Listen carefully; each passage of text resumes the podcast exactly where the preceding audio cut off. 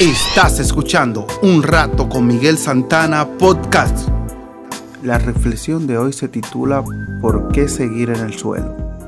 Todos caemos, escribió Paul Hanty, pero aquellos a quienes la historia llama triunfadores no permanecieron en el suelo cuando cayeron. Tienes razón, Harvey. Todavía no he leído una biografía de un héroe o heroína que nunca haya experimentado fracasos en la vida. Por el contrario, parece ser que las circunstancias adversas que enfrentaron les templaron el carácter como lo ilustra la historia de James. Desde temprana edad James tuvo que trabajar para poder ayudar a su madre, la cual era viuda. Siendo todavía muy joven, encontró trabajo en la finca de un próspero granjero, el señor Taylor. Sucedió que durante su estadía en la finca, James se enamoró de la hija del señor Taylor. Señor, estoy enamorado de su hija, dijo James, y quisiera tener su permiso para visitarla. Voy a trabajar duro para poder casarme con ella. ¿Qué puedes ofrecerle tú a mi hija? preguntó el señor Taylor. No posees dinero, ni reputación, ni futuro. Tengo mejores planes para ella. Humillado por el desplante, James recogió sus pertenencias y se marchó. Transcurrieron los años. Un día el señor Taylor decidió derribar el viejo galpón donde James había dormido mientras trabajaba para él.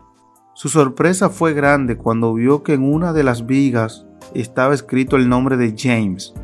¿James? se preguntó el señor Taylor.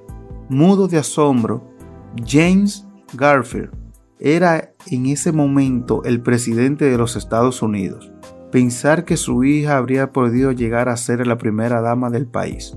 Entonces, pregunta, ¿en qué se equivocó el señor Taylor?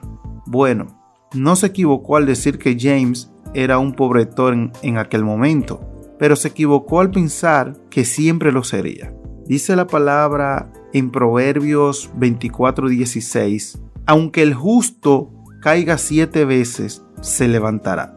¿Y tú? ¿Has tenido algún fracaso reciente? ¿Has sido objeto de rechazo por parte de algún amigo o amiga? ¿Has tenido alguna caída moral, espiritual? ¿Has sufrido algún desengaño sentimental? Si alguna de estas circunstancias o cualquier otra describe tu situación, lee cuidadosamente estas palabras. El destino no ha tejido sus redes alrededor de ningún ser humano tan fielmente que éste tenga que permanecer impotente.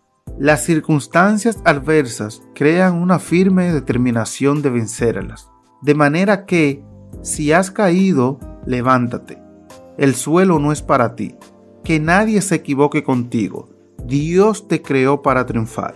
Entonces vamos a hacer una pequeña oración. Inclina tu rostro y repite conmigo, Padre Celestial, dame valor para luchar contra las circunstancias adversas de mi vida y vencerla, Padre amado. Gracias, Padre, por este día. Gracias por la familia, Señor Jesús. Te doy gracias, Padre amado, en el poderoso nombre del Señor Jesús. Amén y amén. Gracias a Fernando Zavala por este escrito y gracias a ti por sintonizar una vez más un rato con Miguel Santana Podcasts. Hasta el próximo.